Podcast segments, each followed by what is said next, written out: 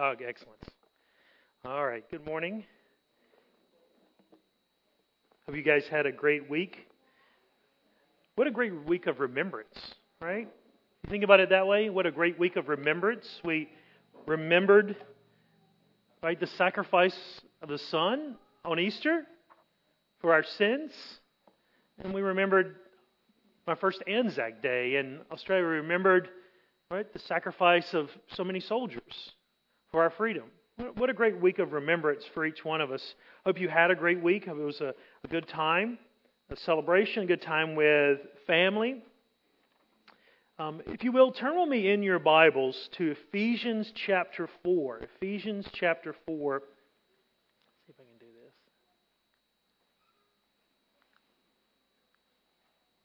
There we go. Ephesians chapter 4.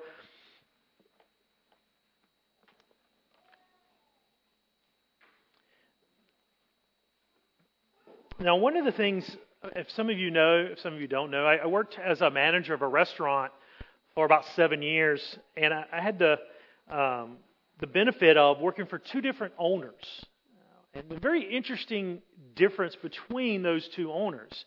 Um, one of the owners, the original owner, and, and, both were good guys, by the way, so don't don't don't misunderstand me.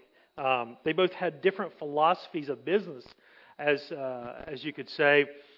Um, but the original owner, he, he believed that you needed to do special programs to get people in the doors. You needed to have big signs, flashy gimmicks. You need to have like daddy daughter date nights, or um, you'd have uh, mama son um, fun times, and have basically things for to draw people into the restaurant and we'd have these gimmicks. We'd have um, those bounce houses. You'd have those bounce houses in Australia where kids go and they jump, and you have those outside. And we'd have, you know, we'd hire a police guy to come, and so the kids could see the police car. And you do all these things to try to these these programs, these these uh, gimmicks to try to get people in the doors. And you know, for those nights, it may have worked but long term, it did nothing to increase the sales, increase the, the traffic flow in the, in the restaurant itself. And we he tried fad after fad and gimmick after gimmick, and, and they didn't work, right? It entices people for a moment, and then they fade away. And so it was interesting, um, you know, in the course of trying to talk to him about that, his philosophy and mine didn't, didn't agree, but I submitted to his, his authority. He's the owner. I did what he asked me to do and ran the restaurant the way he wanted me to run it. Well, after about three years, he decided he'd, he'd had enough. He wanted to go back to where he was originally from and moved back and took over a restaurant there. And I got a new owner. And the new owner, the first thing he did is we had a great conversation and he shelved all of those gimmicks, all of those fads. He said, Look, we're going to concentrate on what we do best. We're going to concentrate on having good quality food. We're going to concentrate on service.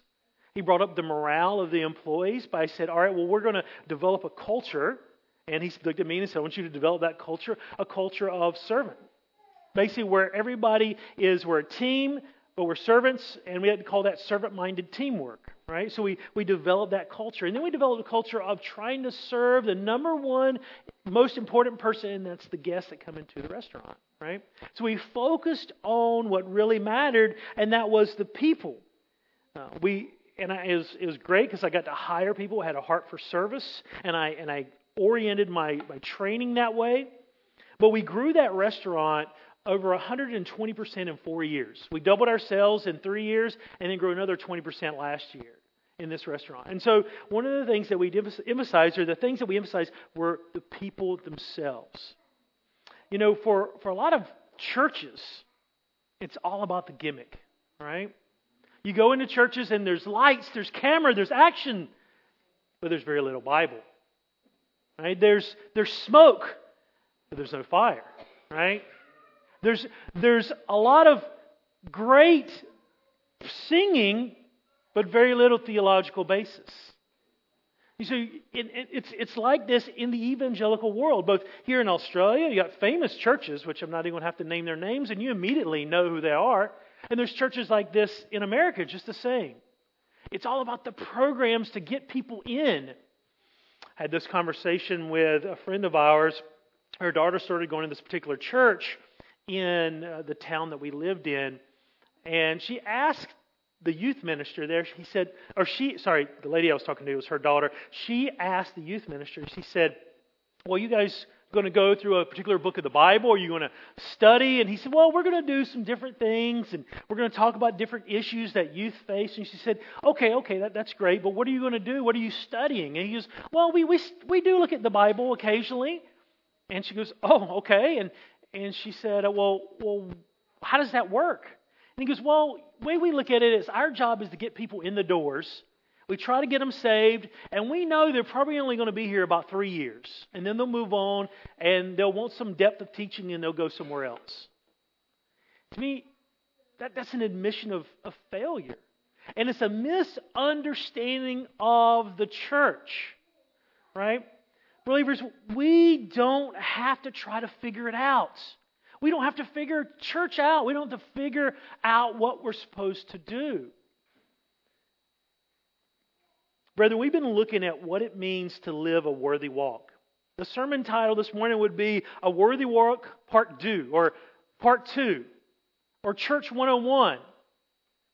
Right? We've talked about the aspects of a worthy walk in our previous sermon I did a few weeks ago. We talked about how the, we should live humble lives and the, that humility, the characteristics that we should live build on each other in Ephesians chapter 4, verses 2.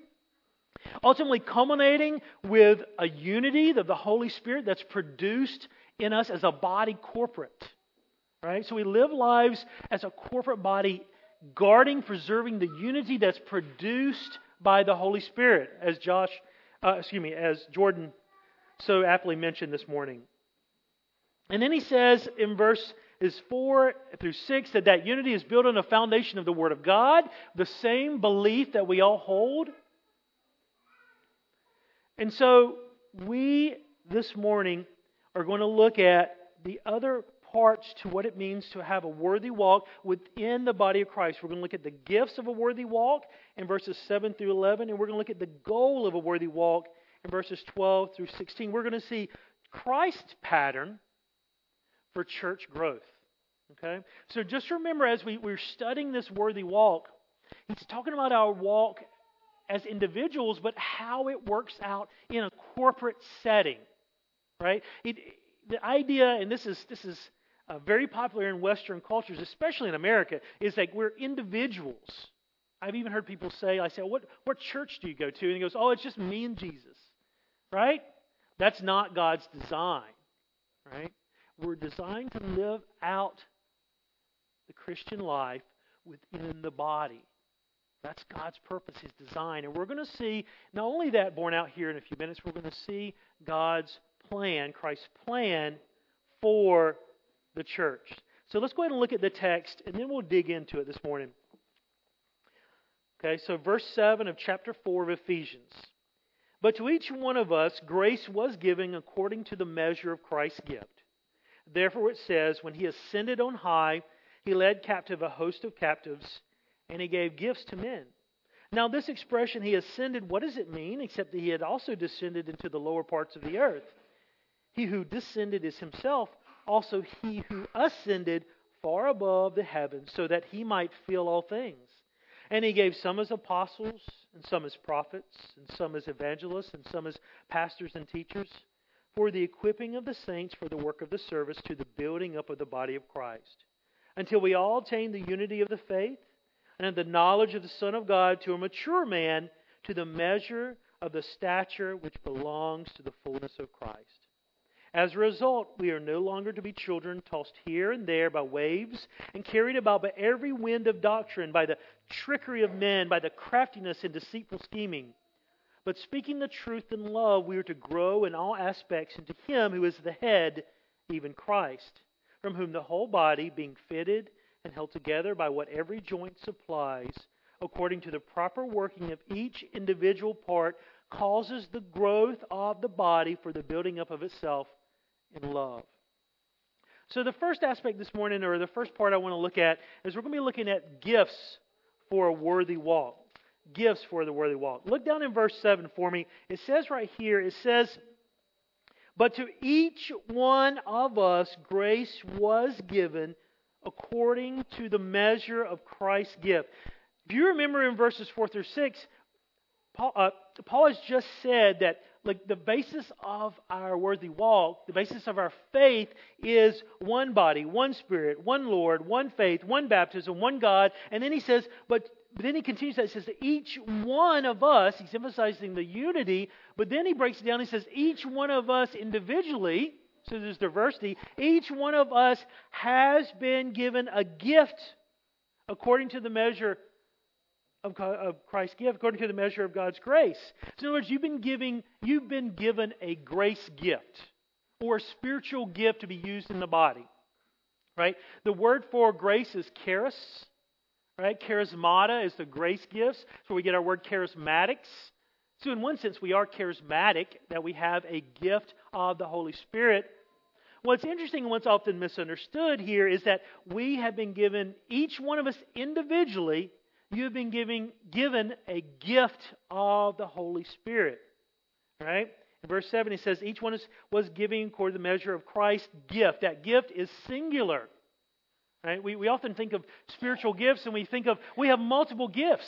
But you have one gift of the Spirit. Ephesians 4 actually says the same singular term in the Greek. We have one gift. All right? But the great thing about that is there's great diversity. There's many variations within that gift. Okay? And I want to make sure you're tracking with me. All right? So when it comes to a spiritual gift, it's like when I took my kids to get ice cream at Semaphore Beach. It's a tradition in our family. You go to the beach, you get ice cream, right? There's nothing like a hot day, cold ice cream. Right? So I got the kids the rainbow sherbet right? The wonderful, messy rainbow sherbet. It's blue and it's green and it's orange and it's yellow and it's purple, right? And guess what? When she scoops the scoop out, she just puts it on the cone, hands it to my daughter, and then she hands one to my son. The cones, even though it's the same rainbow sherbet, there's all those variations of color, right? And flavor. And those two cones are not exactly alike. That is the idea. That is a great picture of how we are gifted by the Spirit.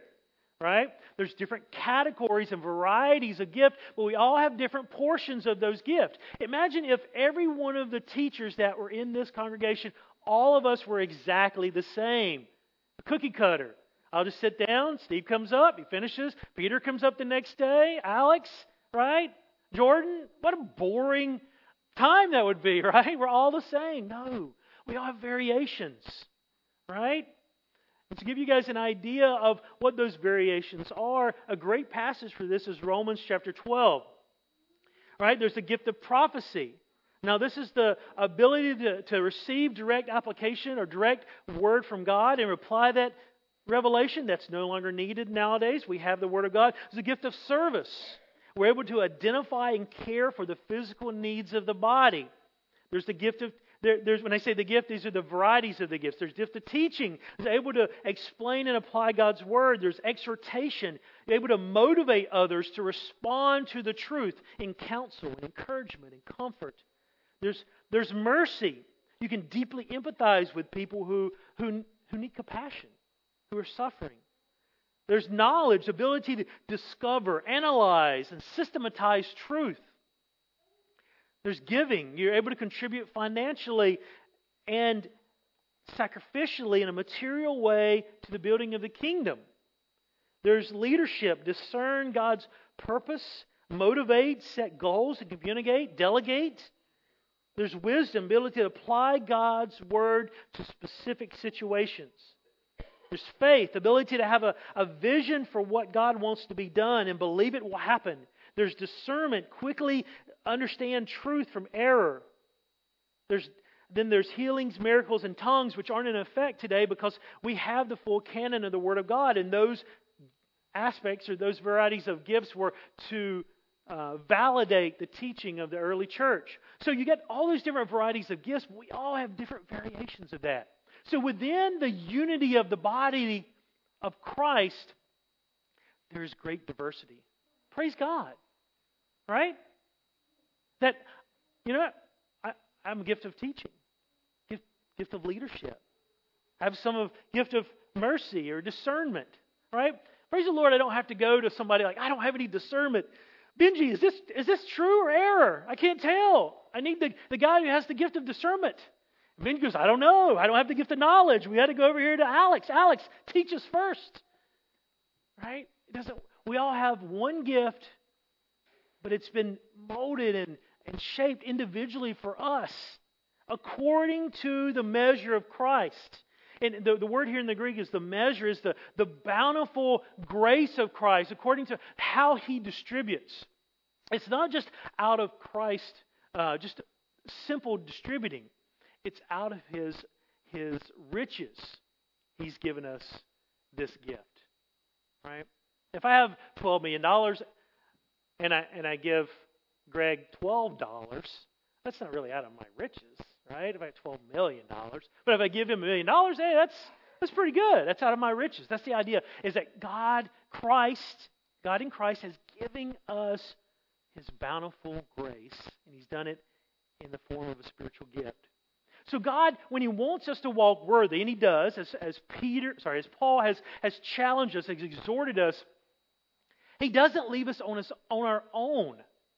Not only does He indwell us by His Holy Spirit, He empowers us to live a life glorifying Him within the body, but He also gives us a gift for use in the body of Christ. There is no individual spiritual gift that you are to use on your own. Right? My charismatic friends will say, Oh, we, uh, you have the gift of tongues. I go into my prayer closet and I speak the gift of tongues to myself. That's not a spiritual gift. Spiritual gift is to be used in the body itself. It's not a natural talent. Right? Now, Peter has a natural talent for the visual arts. He does some amazing things. Website stuff. It's his company. He's like waving over here. Yeah, yeah, yeah. So if you want to, if you need some stuff, by the way, for your business, see Peter. So Peter does great stuff. That's a natural talent. It's not a spiritual gift. Now, he uses that natural talent for God's glory. He makes a living off of it, he uses it in the church. We've benefited from that. That's not a, that's not a spiritual gift, right? So, God has gifted us. He's not left us alone to, to live in the body together without help, right? So, He's given us this gift 1 Peter chapter 4 says, As each one of us has received a special gift, we employ it in serving one another as good stewards of the manifold grace of God. Right? You know what it is about a steward? A steward is someone who, the, the owner of a company or the owner of a house, he could entrust with his most prized possessions. Often that was his family. And he could entrust him, what? To take care of his things, to take care of his family. We are stewards of God's grace. We are stewards of the gift He's given us. We're to use it within the body of Christ to build each other up, to serve each other to the glory of God. And we're going to see more about that in a minute. So, Paul, Paul lays that out first of all. Just kind of throws it out there and he says, Look, there's gifts for a worthy walk. You've each received a gift. Praise the Lord. But then he kind of goes off on a tangent. Paul has a tendency to do that. He goes off on a tangent, has a little parentheses in verses 8 through 11 and he talks about how Christ is worthy to give gifts. In case you didn't realize it, oh, well, God gives you a gift. Well, is Christ worthy to give gifts? Well, Paul, you can imagine in his mind just praising the Lord and go, Oh, you're worthy to give gifts. And he goes through and he talks about how worthy Christ really is. Look down in verse 8. He says, Therefore it says, and he's quoting Psalm 68, When he ascended on high, he led captive a host of captives, and he gave gifts to men. Now, this expression, this is Paul's exegesis' explanation of that passage. He ascended, what does it mean except he also descended into the lower parts of the earth? He who descended is himself, also he who ascended far above all heavens, so that he might fill all things.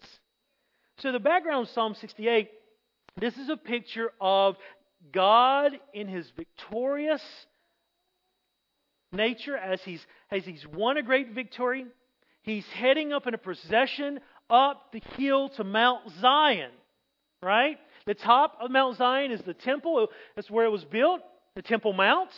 Right? It's the highest point overlooking Jerusalem. God has won a great victory. He's coming in the gates of Jerusalem. They're celebrating as they're marching up.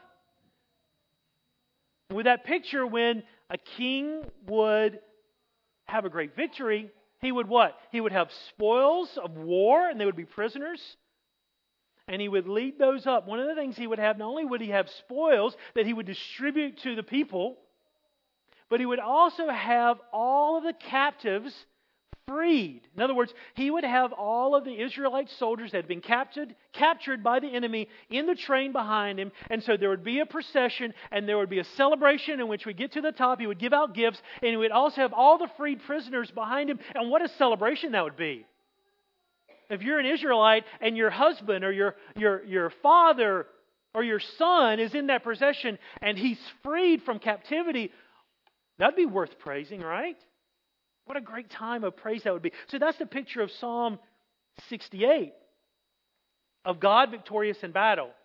By the way, God, God always wins, right? Just in case you didn't realize that. When God goes to, God goes to war, he always wins. But then he says this, and this is Paul's explanation in verse 9. He says, Well, how does this apply? And what do you bring this in? you can imagine people, the Ephesians going, Why did Paul mention that? Well, Paul says, Well, let me tell you why I mentioned that. Verse 9. He says, he, now what does this mean? He said he ascended, except that he also descended into the lower parts of the earth. One thing that you need to realize, or one thing I got you, want you guys to get a picture, and you have to excuse my crude drawing. I don't know if you can actually see that. I quickly wrote that in pencil last night. Um, the lower parts of the earth, according to the Old Testament, we don't have great knowledge. We do have a little, but there's the abode of the earth in the lower parts of Sheol, and this is where the dead would go pre-Christ right? There's two sections to Sheol. There's the top and the bottom. The top is for the righteous, the bottom is for the unrighteous. The bottom is called Tartarus or the abyss or the pit. So you'll see that reference different times in Scripture. Okay? We know there's a great chasm that is fixed. Luke 16 tells us that. Right? Okay? The top is also called paradise or Abraham's bosom. And this is where the dead in Christ would go pre Christ. All right? You died, you were a righteous saint, you would go into Abraham's bosom or paradise, and it would be a, a great experience, right? We don't have a lot of information, right? And then if you were unrighteous, you would go into Tartarus, or you would go into the pit, the lower part of the earth. But one thing about the lower part of the earth, or the abyss, is you had bound demons. Demons in chains waiting for judgment in the bottom of the abyss. All right? Now, just you guys from a, from a supernatural standpoint, there's only two forces in this world there's the forces of God, the forces of Satan. Right? There's angels and then fallen angels, angels who rebelled against God. They're called demons. Right? Okay? We have freed demons that are around us now. Jesus confronts some in Matthew 29, sorry, Matthew 8, 29, and they actually say, Jesus, are you here to torment us before the appointed time? So we know there's demonic activity in this world, right? Ephesians 6 actually says that our battle, let me turn there actually, Ephesians 6:12. for our struggle is not against flesh and blood, but against the rulers and the powers, against the world forces of this darkness, against the spiritual forces of wickedness in the heavenly places. So there's free demons that are, that are active in this world today. Right? They oppose God's kingdom, opposes church, right? But then there's another class of demons, another set of demons that are bound in the abyss. Why are they bound there? Excuse me, why are they bound there? 2 Peter chapter 2, verse 4 gives us, gives us a little bit of information. 2 Peter chapter 2, verse 4 says that for God did not spare angels when they sinned. When angels sin, they become demons. But he cast them into hell, or the word here is actually Tartarus. Cast them into Tartarus, and he committed them to pits of darkness, reserved for judgment. Jude chapter 6 Okay? Sorry, Jude chapter 1, there's only one chapter. Verse 6 And angels who did not keep their own domain, but abandoned their proper abode, he has kept in eternal bonds under darkness for judgment on the great day. So we know there's a set of demons that are in bondage, that are in the abyss, that are uh, set aside. And that brings us to 1 Peter. 1 Peter chapter 4. It's a great passage. All right, First Peter chapter four, sorry, chapter three. I apologize. First Peter chapter three, verse eighteen.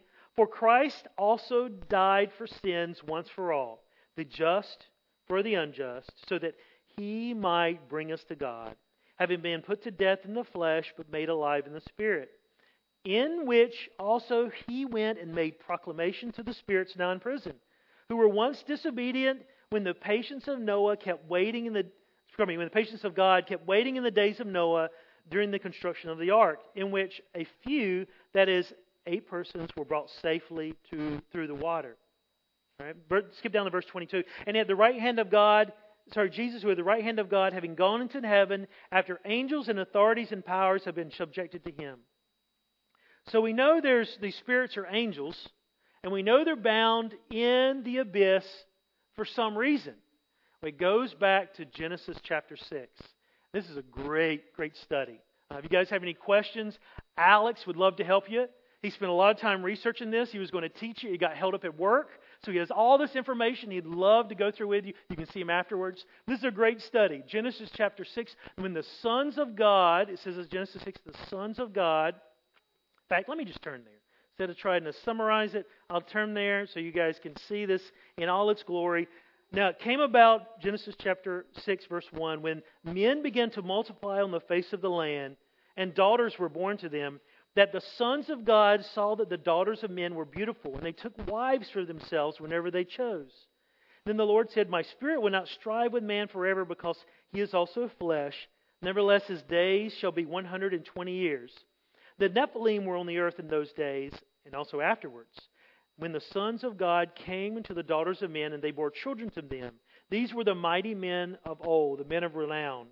Then the Lord saw that the wickedness of man was great on the earth, and that every intent of the thoughts of his heart was only evil continually. And the Lord was sorry that he had made man on the earth, and he was grieved. And I will blot out whom I have created from the face of the land, from man to animals to creeping things to birds of the sky, for I am sorry that I have made them. But Noah found favor in the eyes of the Lord. So these chained demons were guilty of going and leaving their proper abode, cohabitating with earthly women, and having kids for the purpose of polluting the line.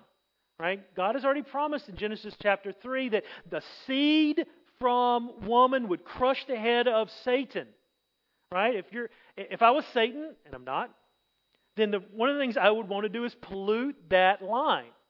And I don't know how Satan did it, but he he enticed he deceived, whatever he did, he got certain demons to go and leave their proper abode and try to pollute the line. God, in turn, judged them, and they're set aside in eternal chains in darkness. Okay? Now, it's a lot. See, Paul's assuming that his readers already have that base knowledge and they would understand it. For us, living 2,000 years later, we kind of have to drop down in their world and make sure that we understand the background of what he's talking about. So, what, what was it that Christ did?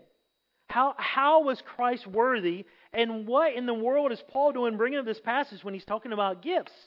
Well, look down at verse 10. He said, He descended himself, sorry, verse 11, oh, sorry, verse 10. He ascended himself far above the heavens so that he might fill all things. When Christ died, have you ever wondered what happened to Christ when he died on the cross? Those three days, he went, what? He descended to the lower parts of the earth. He descended to the bottom, to the abyss, and what did he do? First Peter says he made proclamation to the spirits now in prison. He made a proclamation that though they thought that his death was a defeat for him, he made proclamation that his death was in fact a victory. He proclaimed that they had lost and he had won. In the predetermined plan of God, Jesus died and the sins of men would be forgiven. And what he did, when he came up, he opened up the top of Sheol and he brought all of the righteous saints from all time to the presence of the Father.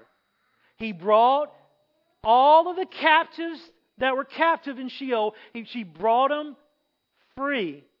He set them loose and brought them into his presence. Paul says that to be absent from the body here on this earth is to be present with the Lord. When we die, saints, this side of the cross, we go immediately into the presence of God based on the finished work of Jesus Christ. The saints that were in the Old Testament that were righteous were waiting for the sacrifice of the Son. So when Christ ascended to heaven, he opened up Sheol and he brought the righteous with him. Right? Now we know that the unrighteous will remain there in the pit for the final judgment. They'll stand before the great white throne in Revelation 19, and then they will be thrown alive with resurrected bodies to be tormented in the lake of fire for all eternity. Revelation 19. Okay? So Paul's assuming his readers understand these basic things. What a praise! So is Christ worthy to give out gifts? Yes. He has victory over sin, over hell, over Satan, over death. And he has set the captives free. Guys, imagine if the queen rewarded you guys with knighthood. Now, she could reward me with honorary knighthood. I'm a U.S. American citizen, so I can't actually go by the title sir, but British Commonwealth uh, individuals, citizens can. So you could have Sir Jordan over there. I couldn't be sir. I could be honorary, uh, right? Now, is she does she have the ability to bestow those titles? Yes, because of her exalted position. Christ has the ability to give gifts because of his exalted position at the right hand of the Father. As we went through last week in Acts chapter 2, Christ has ascended to the right hand of the Father. Okay, so, so Christ is giving everyone a gift for the, for the sake of the body, and he's done it because he's worthy. And let's continue. And then not only does he give the body, each individual person gifts, but he says in verse 11, he gave some as apostles, some as prophets, some as evangelists, some as pastor teachers, for the equipping of the saints for the work of the service to the building up of the body of Christ. Right? So the other gift, or the other gift that God, that Christ is giving the church, right? We don't have to figure it out. Remember, I said at the beginning, we don't have to wonder how do we do church. He has given gifted men. He's given apostles and prophets and evangelists and pastor teachers. Praise, praise the Lord for the work of the apostles. We have the Word of God because of the apostles and the prophets. Right? They're no longer in effect today. To be an apostle, you had to you had to have seen the risen Lord. Right? You had to be affirmed by other apostles. You had to do the signs and wonders of an apostle, and you had to be part of laying the foundation of the church. There are no apostles today. So if you see a sign on a church saying apostle so and so, he's not a real apostle right? You had to be commissioned by the Lord, seen the Lord uh, resurrected. You had to be affirmed by the other apostles. I'm sorry, the first century apostles are dead. And then you had to help lay the foundation of the church.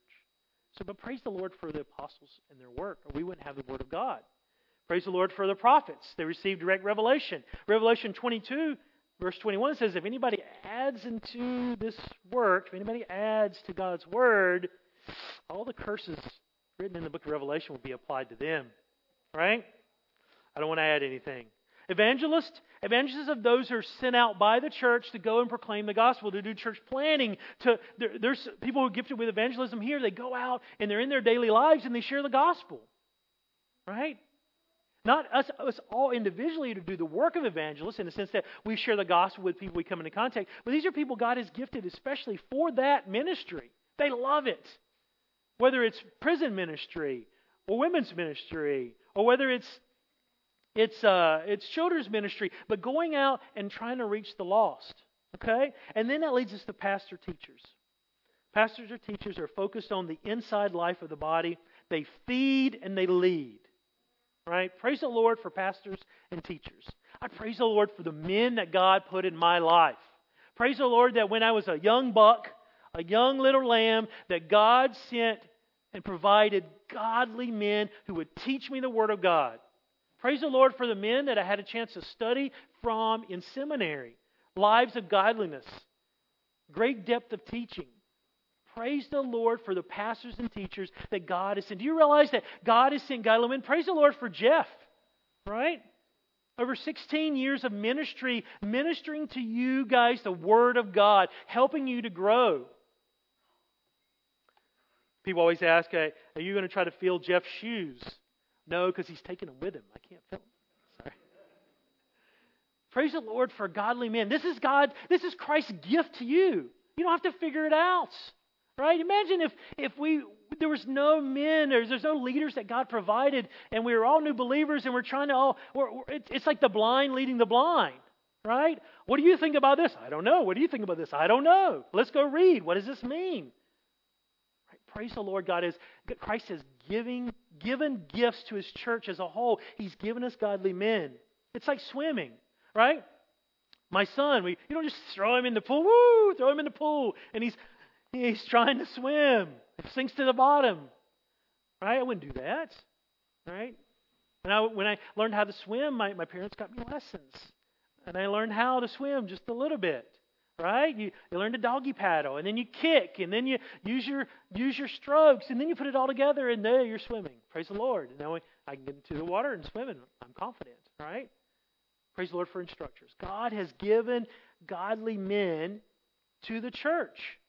Right? It's emphatic he says that he, he himself gave, right? And he did it for specific reasons. So we have the gifts of a worthy walk, and now we have the goal of the worthy walk. There's only two points. Make it easy for you guys.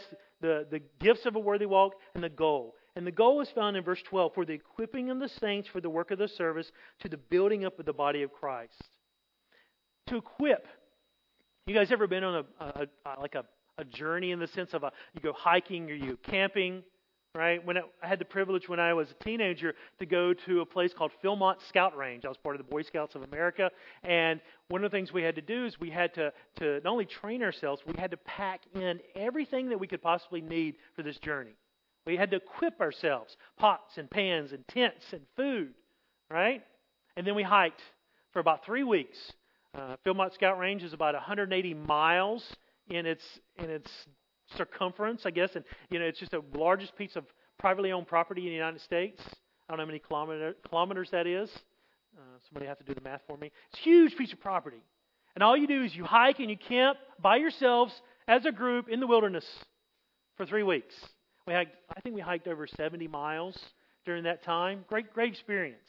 But you better believe we equipped ourselves. We were ready for that journey. We checked and double checked and triple checked everything that we could possibly need because once you get there, you can't go get it. There's no Target, there's no Kmart. Oh, I forgot this pot. Let's figure it out. Guys, the purpose of godly men, the purpose of these gifts is to equip the saints. The idea here is setting bones. A broken bone, you set the bone so it heal. Or the actually the word picture is mending a net. A net is torn. You mend that net, you fix it, you get it ready so that you can use it the next time you want to go fishing. And you so you equip the saints, you get them ready for the work or service. It's service to the Lord's people as a whole, right? You're, you're serving the Lord. Brethren, as, as a pastor and elders, we, we can't do all the work in the church, right? If you if you as as a congregation, if you as the as the as the, um, as the believers of the church think that that we can do it all, there's a lot of things that are going to fall through the cracks, right? Our job as elders, our job pastor is to equip you so that you can serve each other, right? So that there's if there's ministry opportunities in the church, you can be equipped to do those things. Right? So that you could serve one another.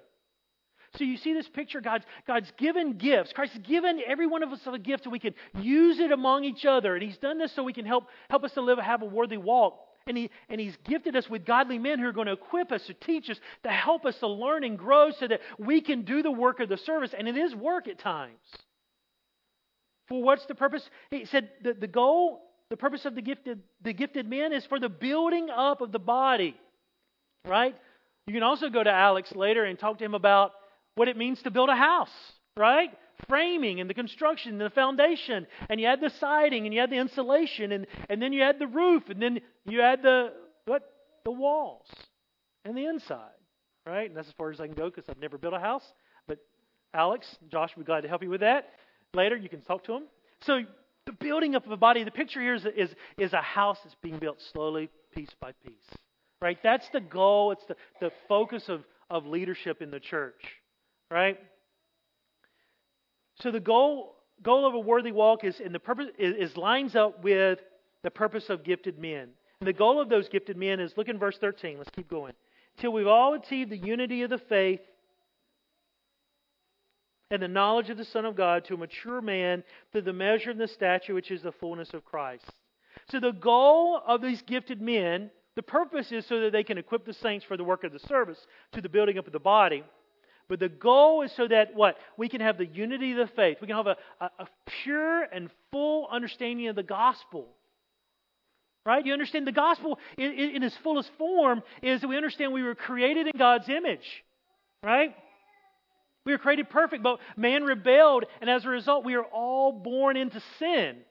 That's our condition. So we're sinners. And because of that sinful state, nothing we do is pleasing to God.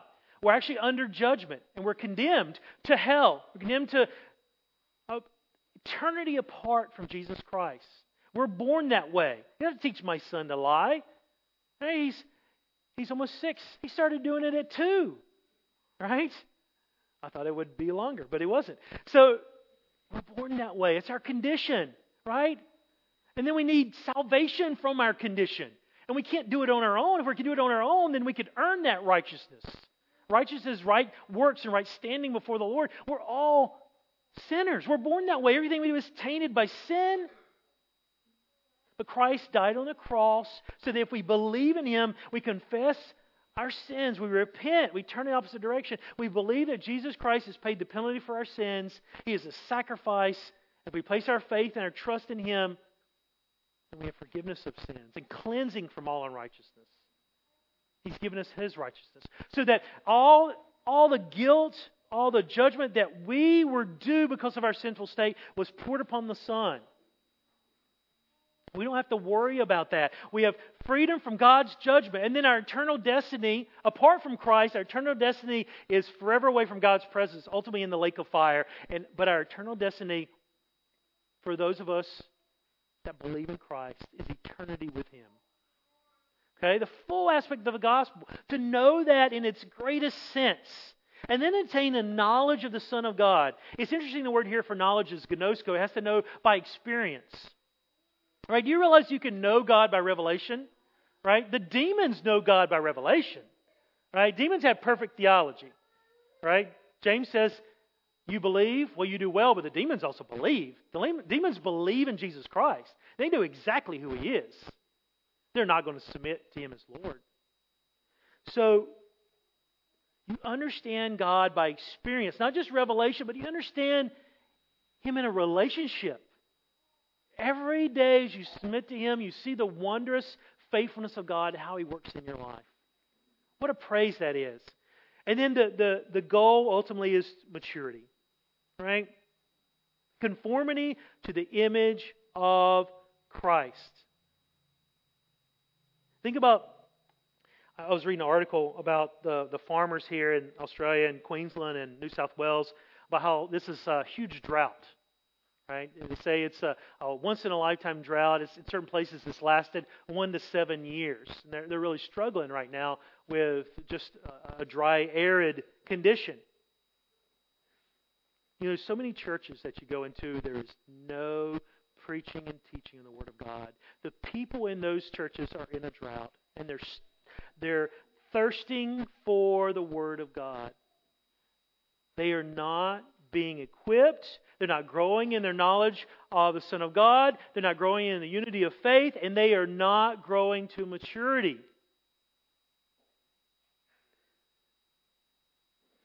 So, the goal of a worthy walk, God gives gifted men for us so that we can be mature. Let's keep going. Let's look at the last part, 14 through 16. He says, As a result, you are no longer children, tossed here and there by waves and carried out by every wind of doctrine, by the trickery of men, by the craftiness and deceitful scheming. So I'll stop there for a second. So the results of that maturity is that we're no longer infants. I love this because I love, I love the ocean, I love sea, I love boats. And he says that you're, you're, you're no longer tossed here and there by waves and carried about by winds of doctrine. As for those of you that ever been on a boat and you've ever ever been on a, a boat when you get a little bit of wind and the waves start kind of crashing and you kind of have to you have to turn the bow of the, of the boat into the waves, otherwise they, they splash over the, the side or they even can, can capsize you. Um, one thing I love to do, I don't know why I love to do it, but I love to love to go on YouTube and I love to look at those um, the the giant wave videos. Don't ask me why. I think the real reason is I love to watch those videos because I love to see just the, the power of, of God's creation. And, it, and if those waves, you're talking about 40, 50, 60, 100 foot waves crashing over these ships or crashing in the lighthouses. And, and if you imagine all that power that's in that wave, and that's just a small, a small minuscule fraction of the power of God. I like to look at those huge waves. And when I was thinking about those waves, as I was thinking about this picture, here, instead of being a, a, a little infant tossed here and there by every little thing, you're a mature believer. For those of you that have kids, um, like about my age, and I remember when I was a kid about that age, every commercial that comes on TV, you're like, Dada, I want that. I want that. Legos, I want the Legos. Oh, the Transformers, the G.I. Joe. Ooh, uh, my, my sister, My Little Pony. You know, He Man, I'm showing my age. You know, all those things coming on TV. I want this, I want it, I want it. It's every little thing. Maturity helps us not to be unstable and indecisive. That's the goal of these gifted men. It's the goal of Christ's gifts. He wants us to have understanding, and He doesn't want us to be led astray by false teaching. Right? Every wind of doctrine. Notice it says every wind. Every little thing that comes along, an immature believer without proper instruction is led astray. How many new believers, how many young believers have you heard? They, they love the novel stuff. You know, I was talking to Alex about a guy, and he, and he loves the book of Enoch. You know, it's every novel little thing, everything that entices their mind, because they all want to seem like, they want to feel special. And they all want to feel like they're intellectual, like, oh, you know, I found something new. Guys, the Word of God, people have been studying the Word of God for over 2,000 years. You're not going to find anything new. If you find something new, it's, it's wrong. It's pretty simple, right? This is the once and all faith delivered to the saints for all time, right? Guys, one of my one of my dear dear friends, the elder at the last church, um, we were going through Second Peter, and he coined a phrase as we were talking about Second Peter, and in Second Peter chapter two, it talks about false teachers, and it says in Second Peter chapter two that they were secretly introduced destructive heresies, right? They will even deny the master who bought them. They will bring swift destruction upon themselves. But they were secretly introduced destructive heresies. He coined the term, and I loved it. And if, you're, and if you listen to this, Kelly, I appreciate it. He called them smugglers of falsehood. What a picture. They enter into the tr- church secretly introducing heresies, and they're, they're smuggling in falsehood to try to lead the weak astray. And that's the goal of what? Pastors and shepherds and teachers is to guard the flock against error to help to help you guys grow in your maturity so that when you see and hear something counterfeit you can go that doesn't line up with the truth. So they're they're crafty and they use deceitful scheming. They have plans. Guys you ever talked to any jehovah's witnesses? Any, you, Everybody, everybody, everybody ever talked to one, right? My aunt was a Jehovah's Witness, so I got to experience some great conversations with her. Do you know that when Jehovah's Witnesses get together, they don't get together in a worship service?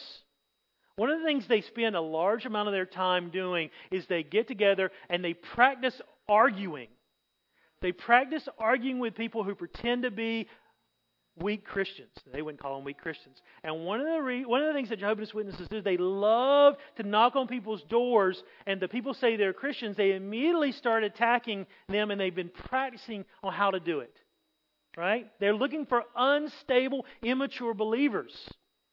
Right? Their primary means of gaining converts is not to go out and quote unquote evangelize people who don't know about the JWs.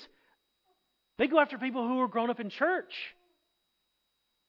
Right? That's what, that's what cults do. Right? You, Satan's greatest scheme is to combine a bit of truth with error.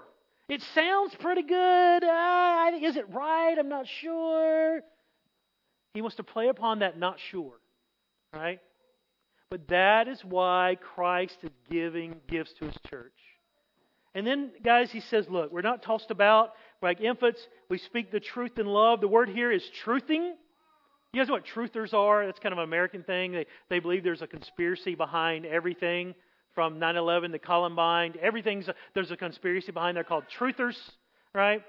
Well, the word here in Greek is truthing. In other words, you're living a life of action and speech that is permeating the truth. You ever been around somebody who eats a lot of garlic? Right? Somebody eats a lot of garlic. It kind of kind of oozes out their pores. You get in an elevator, you can kind of, somebody had garlic for lunch, right? It kind of oozes out. They sweat garlic, right? I had that experience one time. It was very pleasant. And I never forget, right? You eat a lot of garlic. Well, the idea here is that we're oozing out truth. Our life is, is truth. Our words are truth. We're speaking the truth in love. You know, you know the greatest hindrances to evangelism? There's two things. Greatest hindrance to evangelism. We don't speak the truth, and we don't do it in love. Right? Just because you have the truth doesn't mean you get to what? Hurt and injure others. We used to call those guys in seminary bazookas. You know what a bazooka is? Put it on your shoulder, you fire a rocket, you launch it, and you destroy anything in your path. Right? You guys, we're, we're not talking about you sit a bazooka of truth on your shoulder and you just fire and you blow people away without considering who they are, considering their, their feelings, considering their, who, excuse me, tried to injure them. Right? So when you share the gospel, you do it in love. When you're, when you're speaking the truth in love to each other, you do it you speak the truth, but you do it in love. And then we're to grow in all things into the head. So our goal is the growth of the church. Look down in verse 16 for me. It says, From the whole body being fitted and held together by what every joint supplies, according to the proper working of each individual part, causes the growth of the body for the building of itself in love. So this is church growth, right? We walk worthy of our calling. We live humble lives right? We, we protect the unity of the body based on the foundation of the truth. We've been given a gift for service to the body. We've been given, as a church, we've been given gifted leaders to help us grow and mature, to equip us to serve others, and to go out into the world and share the gospel, speaking the truth in love. And guess what? Christ causes the growth. He causes the growth by how we live our lives. Right? Christ causes the growth. It's not about gimmicks, it's not about flashy fads and programs. It's about a faithfulness to the Word of God as the central foundation of our lives. We can't be truthing if we don't know the Word of God. If we're not equipped, we can't serve. If we're not equipped, we can't go out into the world and share the gospel. We don't know who Christ is. Revelatory ways, in other words, from His Word. We don't know who He is by experience, and we, we definitely can't walk worthy. Right? All that about the joints and being fitted together, it's basically what Christ has done. We're all parts of the same body. Christ is the head. Right? Have you ever thought about the complex nature of the human body? Have you ever thought about it? You have the circulatory system, cycles blood. You have the the nervous system tells every part what to do. Right? You have the skeletal system, which is the structural framework. The muscles make everything move. Right? This, the, the body is complex. Right? It all has to function together properly for us to do our daily tasks. Right? We are one body, brothers and sisters, and we are dependent upon each other for growth. There's no individual Christians. We're all to walk worthy of our calling together. Brothers and sisters, we've seen today there's gifts for a worthy walk, praise the Lord, and then there's the goal of a worthy walk, which is maturity, Christ likeness. Brother, this is brother, this is the pattern. This is the pattern for the church. As we follow this pattern, Christ produces maturity. We live a lifestyle of truth in love. We love each other. And guess what? Mature adults produce what? Kids. Babies don't produce kids. Mature adults produce kids. Mature believers reproduce themselves. Right? It's not about how many individual people we get to come into the doors and sit. It's about you guys growing in maturity and in Christ likeness. If you're growing in maturity and you're mature believers, then you have confidence to share the gospel with those around you. Right? I can only share gospel so many people every day I come in contact, but exponentially you can reach that much more. The church will grow as we are faithful to walk worthy of our calling. Let's go to the Lord in prayer. Oh, Heavenly Father, what what a blessing it is to go to your word, to know that we don't have to figure it all out on our own. Father, what a what a pattern you've given us. Uh, what a praise, oh Jesus Christ, that you are worthy to give gifts and that you, you've given us each a spiritual gift to be used for the building up, for the service of the body as a whole. And you've given us not only an individual gift, but you've given gifted leaders. What a praise that is. We think of all the, the gifted men in our lives who helped us to grow over the years, and we, we give you praise knowing that they were gifts from you. Lord, I pray that you'd help each one of us individually to walk worthy of our calling. Help us to walk corporately together worthy of our calling. Lord, help us to honor you. Help us to speak and live out the truth in love on a daily basis and how we interact with one another to preserve the unity, but how we interact with unbelievers as we speak the truth of the gospel. Lord, we praise you for this time. In Christ's name I pray. Amen.